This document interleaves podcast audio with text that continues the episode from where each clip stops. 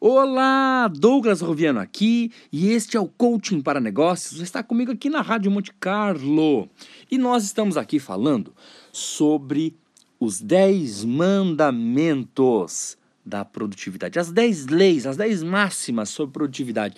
E nós já falamos da primeira aqui no último programa. A primeira é: tenha mais vontade de fazer do que de ficar parado. Nós falamos nessa lei que a sua vida é determinada pela sua rotina. A sua vontade está expressa na sua agenda. Ah, eu não tenho nada escrito na minha agenda, mas não tenha dúvida, você tem uma agenda que você cumpre. Pode não estar escrito. Ah, eu tenho vontade de fazer exercício, eu só fico em casa. Não, então você tem vontade de ficar em casa, porque o ser humano faz exatamente o que ele quer. Então, não adianta você tentar fingir, mentir para você mesmo, ah, eu quero ser mais produtivo. Não é verdade. Quando você quiser de verdade, você vai levantar da cadeira, você vai sair do seu status quo e você vai para ação. Menos plano, mais ação. Esse é o primeiro mandamento. Menos plano, mais ação. Menos conversinha, menos mimimi e mais atitude.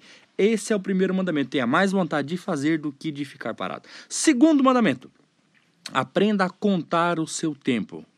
Seu tempo é um recurso escasso e limitado. Você sabia que você tem 168 horas por semana apenas? Só isso, 168 horas. E dessas 168 horas, se você dormir 7 horas por dia e der uma esticadinha de uma hora no domingo, você dormiu 50 horas. Então você já tira 50 horas da sua conta. Você gasta pelo menos 10 horas se arrumando tomando banho, escovando os dentes, trocando de roupa, no mínimo, se você for muito rápido, mas muito rápido mesmo é 10 horas, senão você leva ainda mais.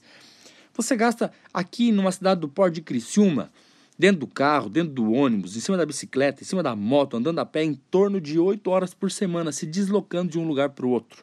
Inclusive dentro do elevador, no carro, pegando as coisas, 8 horas no mínimo. Você gasta 14 horas para ter uma alimentação razoável e saudável ao longo da sua semana, dividido em todos os dias. Isso também com coisas bem rápidas.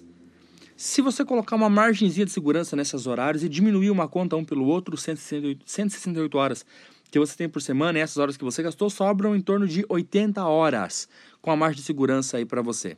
80 horas. Você não trabalhou ainda. Você sabia que tem pessoas que são donas do próprio negócio que trabalham em torno de 10 horas por dia? E isso significa que essa pessoa ela pode trabalhar em torno de 60 horas. 60 horas em pouquíssimo tempo. Em pouquíssimo tempo. Significa que você tem 80 horas na sua semana para você dividir entre trabalho, entre seus relacionamentos, entre estudo e entre lazer.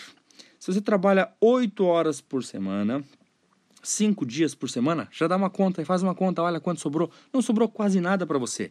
Pessoas de muita produção contam o seu tempo e começam a perceber que um filme é uma duração gigante. Uma hora de reunião é uma duração gigante. Segundo mandamento, então, aprenda a contar o seu tempo.